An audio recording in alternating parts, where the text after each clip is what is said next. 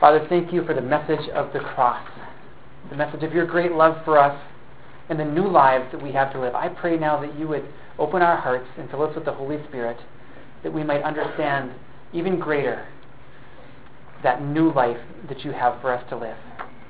We rely on you for it, God, and we ask for you to strengthen and guide us. In Jesus' name we pray. Amen. Easter is over. Now what? Some of you have some leftover ham that you need to take care of. Uh, leftover chocolates we can help with uh, if you have any of those. But, uh, for some people, when they hear that Easter is over and the question, now what, their answer is, all right, we don't have to go to church for another nine months. Well, thankfully, that's none of you here. I thank you for showing up the week after Easter Sunday. But yes, we are done with Easter. If you're a person who crosses off days on your calendar, you can cross off that day. But the more I think about it, the more I realize that the resurrection of Jesus Christ changes everything. That is the central moment in history. And the fact of the new life of Jesus Christ means that we who know him have a new life to live. And the power of the resurrection should change our lives daily. In Mark 16, some of the women who had been following Jesus, they bought some spices, and they were on their way to the tomb to anoint the dead body of Jesus. But something happened that changed everything there. They went there, think about this, looking for a dead body. What they found instead was an empty tomb. In Mark 16, 5 through 7, it says, As they entered the tomb, they saw a young man dressed in a white robe sitting on the right side, and they were alarmed. Don't be alarmed, he said. You are looking for Jesus the Nazarene who was crucified. He has risen. He is not here. See the place where they laid him? But go, tell his disciples and Peter, he is going ahead of you into Galilee. He is going ahead of you into Galilee. That's the phrase I want to focus on for right now. There you will see him just as he told you. What the followers of Jesus learned that day is that Jesus still leads his people. And that's my big idea for today, is that Jesus still leads his people. 23 times in the New Testament, Jesus said, Follow me. He wanted people to come to him, to learn from him, to be his disciples, and eventually to send them out into the world. And what we see now, I, I think it's clear from the resurrection as well, is that Jesus still leads his people. Now, it might sound weird to, to say it that way. We, we might be more comfortable saying God leads his people or God leads us through the Holy Spirit, but I've been thinking a lot about this this week, and I think it is very accurate to say that Jesus leads his people. Remember in the Great Commission, Jesus said, All authority in heaven and earth has been given to me. Therefore, go and make disciples. He has authority. The New Testament repeatedly calls him Lord. And if he's our Lord, it means that we live our lives in submission to him. I, have other reasons, and I'll, I'll, tell you some of those as we go along today. But I, want you to know the big idea for today is that Jesus still leads his people. Now, let me use an illustration that might help clarify some of this. Let's say that you had plans to drive down to some small town in southern Minnesota that you've never been to, never even heard of before, and you were going to drive in your car and you were going to follow somebody else in their car. They knew the way, and you were going to follow them on Tuesday. Well, let's say that that person, sadly, died today. I would suggest that if that were to happen, that you would change your Tuesday plans. You would no longer want to think that you could go out and follow that person down to southern Minnesota because they're dead. But there's something very different about the death of Jesus Christ. He died, but he is alive again. And the fact that he is alive again means that he wants to continue to lead his people into the new life that God has for us. The book of Ephesians talks about a resurrection power at work in us who believe. The, the Apostle Paul is, is praying that the people of Ephesus would know this power at work in us, that power that is like the mighty power that God exerted when he raised Christ from the dead. That is the power at work within us. It's the power for us to live a new life. So, yes, we're done with Easter, but we should never be done with the resurrection of Jesus. The fact that Jesus is alive again changes everything. So, my sermon today is about how Jesus still leads us. And we're going to look at some of the last things that Jesus said the, the night before he was crucified. We're going to look at a section of the Bible, John 13 through 17. I, I'm going to give some of the some of the highlights, you might call them, although I think they're all highlights. Some of the things that Jesus said to his followers the night before he was crucified. Now, this is really just the Cliff Notes version of it. Uh, about four years ago, I preached a nine week sermon series on John 13 through 17. So, a lot of what I'm going to say today comes out of my study from that. And I, I just want to point out to you three things that, that Jesus says to his followers to show that he still wants to lead his people. And these are three things that I am personally passionate about. Now, we human beings get passionate about a lot of things. Maybe maybe you're not a passionate person. Maybe you only get passionate about a few things. But I think that we all get passionate about some things. And you know, you could say that there are other things that I'm passionate about. Things like playing basketball or you know, well, uh, other things. But the things that I'm going to talk about today are things that that God has told us that we should be passionate about. And as such, I am very passionate about these three things, and I hope that you will see them as God's plan for your life as well, something that you can get on board with, grab onto, and say, yes, this is the purpose of my life. So, my big idea is that Jesus still leads his people, and my first point underneath that is that Jesus wants us to be made holy by the Word. Jesus wants us to be made holy by the Word. Flip to John 17 17. This is Jesus praying so I think the way that we best understand this is in John 13 through 16, Jesus was conversing with his disciples. And then in John chapter 17, he stopped and prayed. And his disciples are listening to him pray. And this is what he says in his prayer in John 17 17. He says, Sanctify them by the truth. Your word is truth. The word sanctify is a word that simply means make holy. So Jesus is asking the Father to make his followers holy. And this we know from the rest of the Bible is the very heartbeat of God for his followers, that he wants to make us more like Christ. He wants us to be made holy. And eventually we know in, in eternity that we will be completely glorified so that we can live forever in a, in a holy state, in a holy place as, as God's holy people. But for now, what God wants to do is to take us from where we're at and to make us increasingly more holy. That's the process of sanctification. That's what God wants to do in our lives. And what we learn from Jesus here is that God wants to do that through His Word. And if we look at the previous verses in John 17, we see more of what Jesus meant by that in verse 6, Jesus says, he, he's praying again, but he says, I have revealed to you those whom you gave me out of the world. They were yours. You gave them to me, and they have obeyed your word. So Jesus was revealing the Father through the word. And then in verse 8, Jesus says, For I gave them the words you gave me, and they accepted them. And then again in verse 14, Jesus says, I have given them your word. Jesus came to do many things on this earth. But one of the main things that he came to do was reveal the Father. And the way that he revealed the Father was by giving the Father's word to us. And then what Jesus says in verse 17 is as that word comes to us, as it has its intended impact in our lives, we are changed. We are sanctified to become more like the people that God has created us to be. God's word has the power to change us and to make us holy. Now, I believe that the Word of God has tremendous power to change us. Do you believe that? In our day and age, there are a lot of people who would say that the Bible is just a book written by men. You just like any other, you go to Barnes and Noble, you pick a book off the shelf, it's written by an author. They, they say that's what the Bible is. Now it's older, written 2,000, 3,000 some years ago, but it's just man's idea. Allow me to show you why I believe that it's more than that. So I, am going to take a little side trip here, maybe about a, a little three minute side trip. But I think it's important for us to have an answer to the question why do we believe that the Bible is the Word of God? I have a four part reason to answer that question. And some of you may want to take this down, others of you, I, I'm not insulted if you don't. But uh, four reasons why I believe that the Bible is the Word of God. The first three build off of each other. And my first reason is this Jesus did. Jesus believed that the Bible is the Word of God. In John 10:35, he said, "Scripture cannot be broken."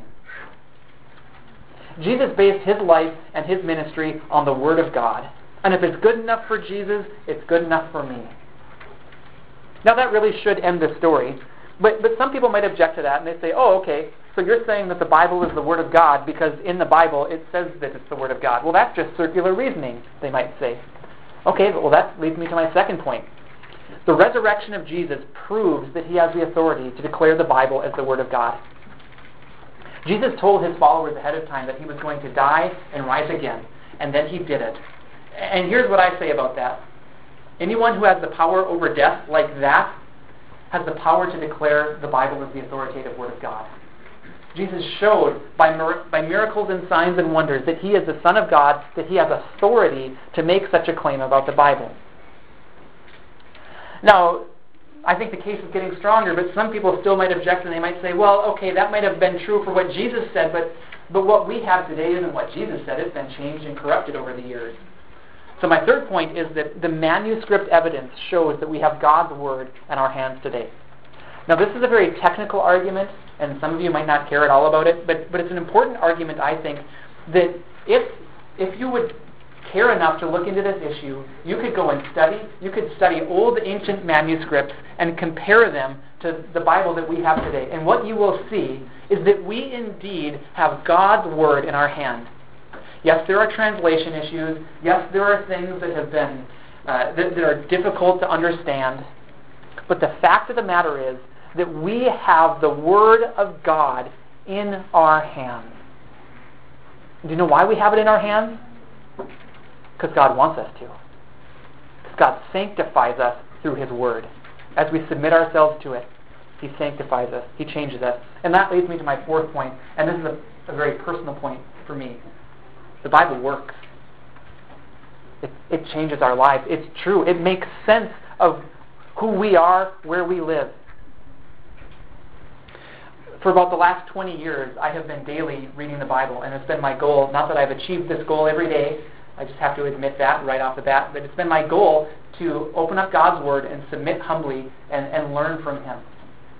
And what I've found over the last 20 years is that His Word has changed me. And is that a, a big pat on the back for Pastor Eric? No. In fact, it's it's not at all about me. It's about the power of God's Word to change lives. And I'm just telling you my, my own personal story. I've seen it happen. And it's not just in me. I've seen it happen in the lives of countless other people as well. And some of you, I've seen it happen as well.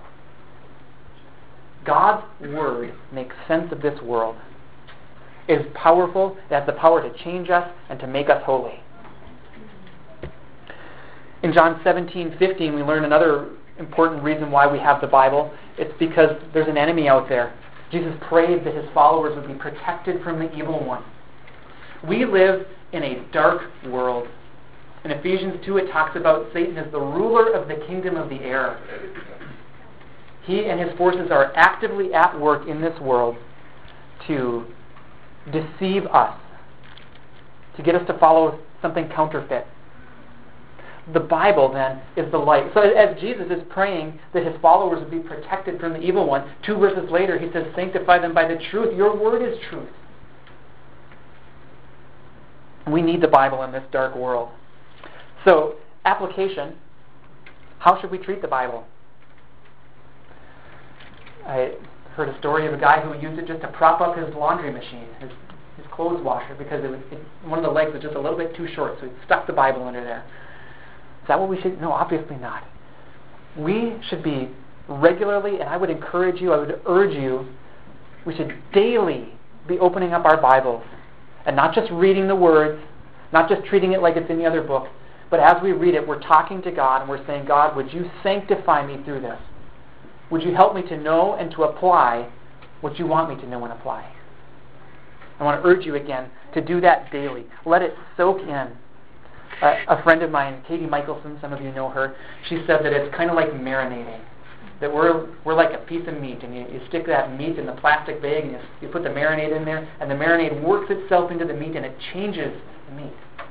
And that's what we want the Word of God to do in us. We soak in it daily over long periods of time. So what, I mean is every day for the next months and days and years of your life, we're soaking in God's Word, and it has the power to change us. Jesus still leads his people. He wants us to be made holy by the Word. That's one of the ways in which he still leads us, is to point us to the Word. And then secondly, Jesus wants us to be filled with the Holy Spirit. One of the most amazing promises from Jesus is given to us in his final words in the book of Matthew, where he said, Surely I am with you always. Now, how is Jesus with us? That was a question that Josiah had when he was about three years old. He kept on asking. We, we were teaching him about how we wanted him to have Jesus in his heart. And, and also, we've been teaching him at that time that Jesus lives in heaven. And he did, how, how is it that Jesus lives in heaven and lives in my heart?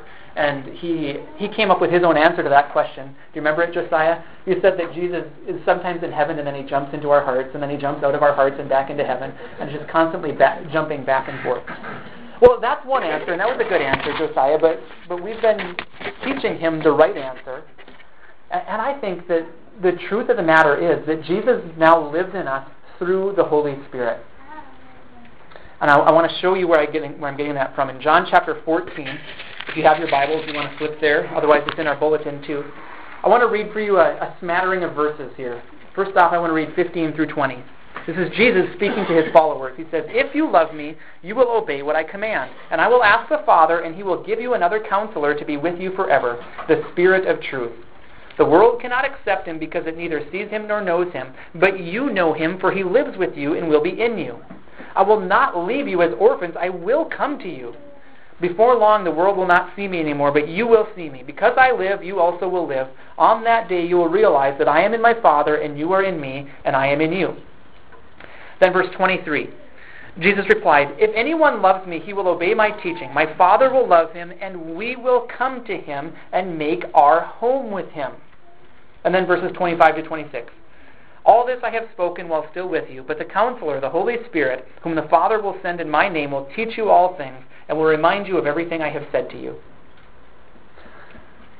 The promise from Jesus to his followers that he would not leave them alone, that he would come to them. The promise was that he and the Father and the Holy Spirit would make their room with them. So when I say that Jesus still leads us, and when the Great Commission says that Jesus is with us always, I think that one of the ways that we need to understand that is by understanding the Trinity. Now, the Trinity is a very difficult concept to grasp, but there's one really important part about the Trinity. The Trinity is united. In the Western world, we oftentimes tend to think of the Trinity as, as three. And, and it's right to think of the Trinity as three. There's God the Father, God the Son, and God the Holy Spirit. And sometimes we think of them, well, here's what the Father does specifically, here's what the Son does specifically, and here's what the Spirit does specifically. And it's right to think like that. But I also want to encourage you to remember that the Trinity is a unity. So the fact that the, the Holy Spirit lives in us means then, I think what Jesus, that's the fulfillment of what Jesus was saying here. When he said, the Father and myself will come and make our home with you, I believe that he, what he meant was that because the Holy Spirit lives in us, we can say that we have that very personal relationship with the Trinity, and as such, Jesus still leads us. Jesus is right now at, in heaven, sitting at the right hand of the Father, reigning. But we can also say that through the Holy Spirit, he lives in our hearts. Now, having said that, I want to emphasize another incredibly important theological truth, and that is that when we receive Jesus Christ as Savior and Lord, we also receive the Holy Spirit. That's part of what happens now at salvation in, in the church age. That to receive Jesus as Savior and Lord means that we are that we receive the Holy Spirit. the Holy Spirit then is at work in us to lead us into abundant lives. And according to verse 26, the Holy Spirit wants to teach us and to remind us of things. God wants us to know Him. Do you, know that? Do you believe that? God wants us to know Him. And as such, He has given us the Holy Spirit so that we can know Him. The Holy Spirit declares truth to us. Let me use an illustration here. I want you to picture yourself pounding little nails into a wall. And let's say you're pounding one of these little nails and you drop one of them on the floor. And, and you're thinking to yourself, oh, I've got to find this. I can't just leave this nail on the floor. So you get down on all fours and you're, you're walking around on the floor, hands and knees. You're trying to find this nail and you just can't find it. You're looking all over. You just can't find it. And I want you to picture another part of this story. I want you to picture it being pitch dark in that room. For some reason, you were hammering small nails in a dark room, but uh, but you're on the floor just groping around for that nail in the dark room, and you just can't find it. Well, I believe that one of the one of the things that the Holy Spirit does is that He illuminates God's Word for us. So to have the Holy Spirit in us then and to be filled with the Spirit is like turning on that light switch and saying, "Oh, there's that nail. It was right there all along." That's the work of the Holy Spirit in us to, to teach us, to remind us of the truth of Jesus Christ. And, and here's the awesome part about it: the Holy Spirit was present with all of the writers of the Bible, superintending that whole process of the Bible being written. Now, the same Holy Spirit who did that is the same Holy Spirit who lives in us and wants to teach us all things. He's called the counselor in this passage. That word counselor comes from a Greek compound word which means called alongside. So he is the member of the Trinity, called alongside of us to guide us into truth. We have a high calling as followers of Christ. There are things that the Bible calls us to do that we could never hope to do on our own. But God gives us the Spirit to strengthen us to do what He calls us to do. In fact, Jesus Himself said in, in John 14 12, Anyone who has faith in me will do what I have been doing. He will do even greater things than these because I am going to the Father. And then in verse 16 7, He told His followers, It is for your good that I am going away. Unless I go away, the counselor will not come to you. But if I go, I will send him to you. So Jesus wants us to be filled with the Holy Spirit. And what do we need to do about it then? Well, in Galatians 5:25 it says we need to keep in step with the Spirit. In Ephesians 5:18 it says that we should be filled with the Spirit. There's a difference between merely receiving the Holy Spirit, like I said, we receive the Holy Spirit when we receive Jesus Christ as Savior and Lord. But we need to be filled with the Holy Spirit. We need to keep in step with the Spirit. And that filling is something that we don't do. It's something that God does for us. So one of the ways that we can be filled with the Holy Spirit is to continually go to God and ask Him to fill us. And then as the Holy Spirit is filling us and teaching us and reminding us, it's our job to listen and to keep in step with the Holy Spirit.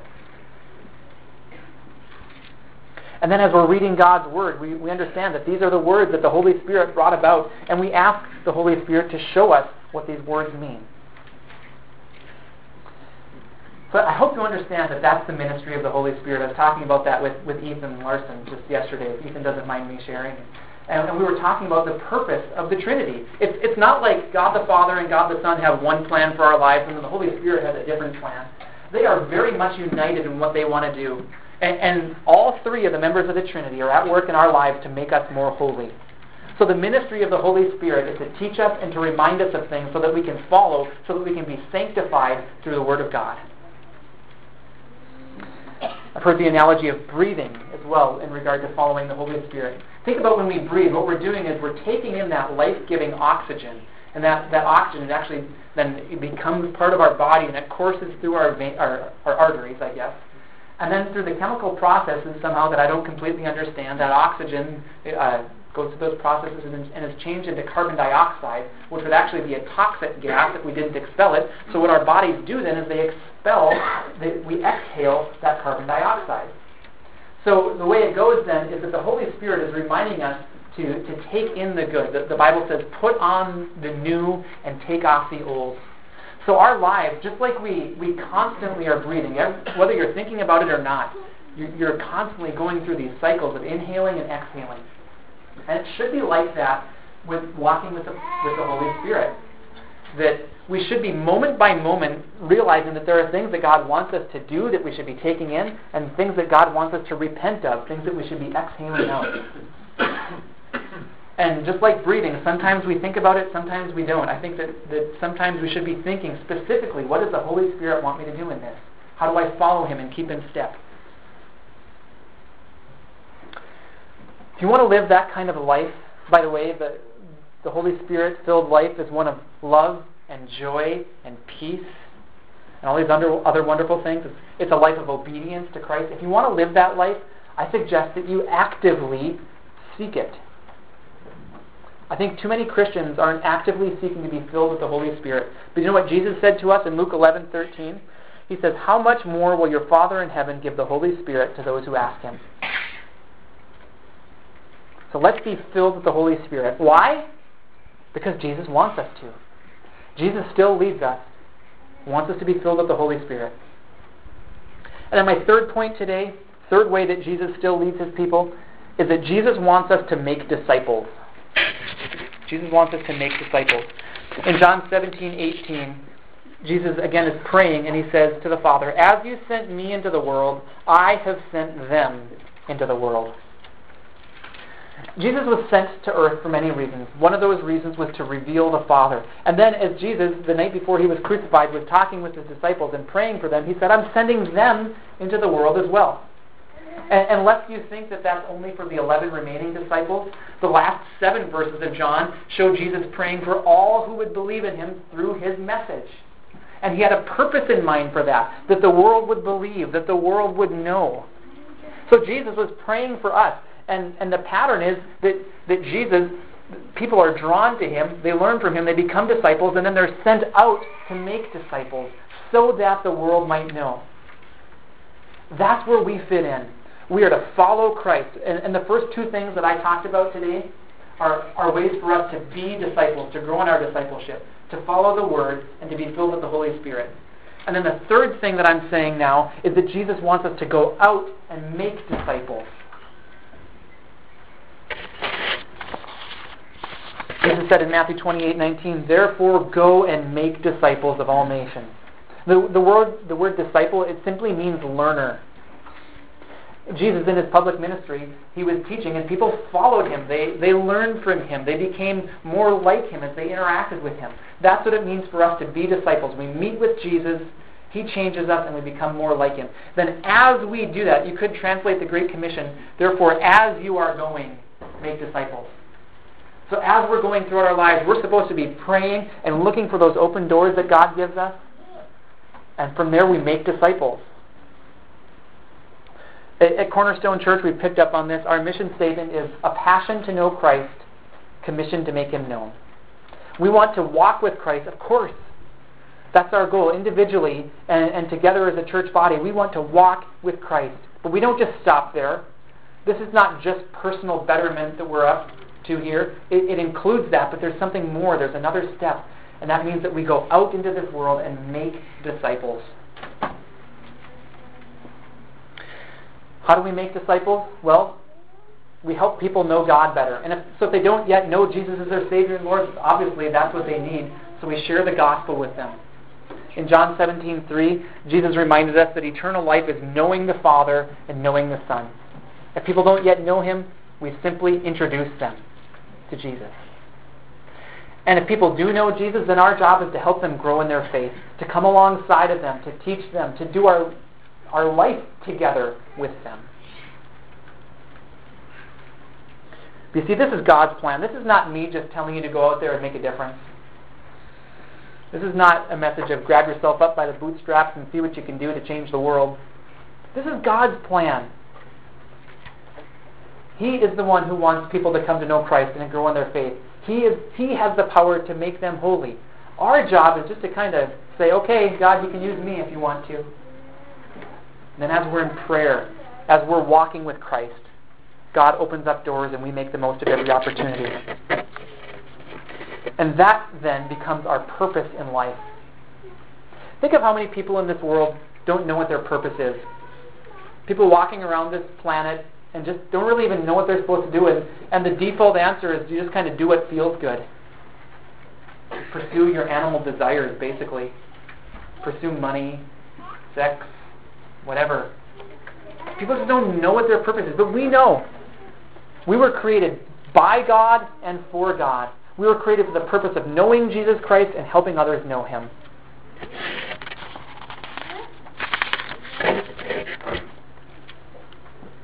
Jesus still leads His people.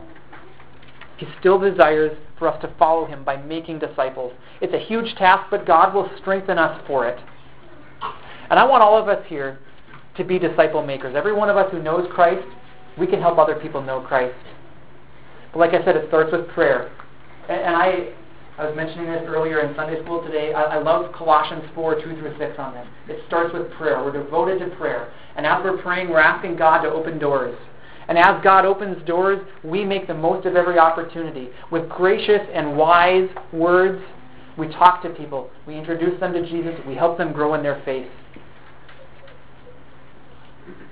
So would you look around you and see who it is that God would have you serve in that way?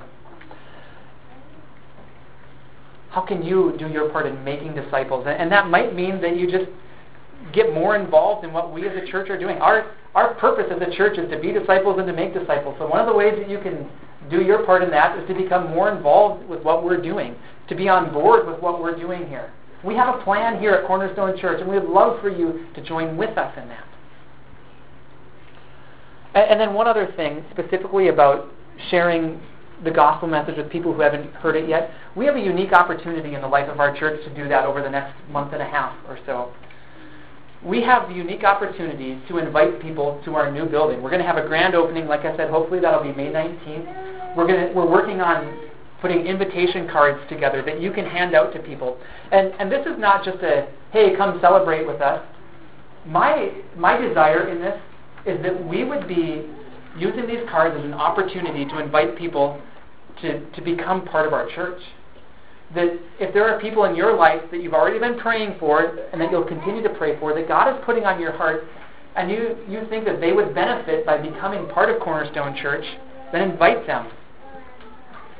And, and it should come, I would hope it would come with a little bit of a personal endorsement from you to say, hey, I, I like what's going on at Cornerstone Church. Well, it helps me grow in my faith, and I, I think you do well to come and join with me there. And you take them along with you. And maybe God will raise that person up as somebody that you can lead to Christ and, and disciple even. So we're going to be giving out those cards, and I just want to urge you to be praying for people. I'm going to be crafting my sermons especially with, with those people in mind. I'm going to be preaching through Colossians 3 over the first four weeks at our new building, and I'm going to be specifically mentioning how, how people can get involved with God's plan for their lives. So right now, I want you to start thinking about who are those people that you can be praying for and inviting. Okay, let's get on here. Uh, let's go to the conclusion. The resurrection changes everything. We have new lives to live. Jesus is not still dead if those women went to the tomb and they, they found Jesus' body and they, they anointed him and they, ended up burying him and, and Jesus' body was still decaying in a grave somewhere, none of what I'm saying matters. But the fact is that Jesus is alive, and because he's alive, we have new lives to live. And the truth is that God has given us a lot to do in these new lives. Think about all that God calls us to. Even just the, the two great commandments to love the Lord your God with all your heart, soul, mind, and strength, and to love your neighbor as yourself. Who here feels completely qualified to do all of that? It's not something we can do on our own. But here's the wonderful thing God has given us everything we need to live the Christian life. He's given us His Word, and He makes us holy through it. He's given us the Holy Spirit so that we can be filled and empowered to live the lives we're called to live. And He strengthens us to go and to make disciples. This is God's plan, and He will strengthen you to do it if you submit yourself humbly to Him. God strengthens us to make us His disciples and to make disciples. Jesus still leads His people. Will you follow? Please pray with me. Father, we're grateful so grateful that Jesus is still alive. It means salvation for us. It means forgiveness of sins. And it means a relationship with you. And we praise you that you have given us those things in your mercy. And God, I pray that we would invest our lives in what you have for us, that we would humbly submit ourselves to you, seeking you in your word, allowing you to make us holy through it. That we would be filled with the Holy Spirit that we would keep in step with the Holy Spirit. God, would you please teach us what that means, even on a moment by moment basis? Help us to be filled with the Holy Spirit. And as we do those things, God, as we go throughout our lives, I pray that we would make disciples. God, we know that that's your plan and the strength comes from you to do it. But would you please make us aware of the opportunities? And as we're praying, would we be wise and gracious with the people that we interact with? And would you use us to introduce people to Jesus? And would you use us to help strengthen followers of Christ to become even closer followers? Jesus, we want to be your disciples, and we want to follow through on your great commission of making disciples. Father, we pray that you would fill us with the Holy Spirit towards those ends. May we glorify you in all that we do. In Jesus' name we pray. Amen.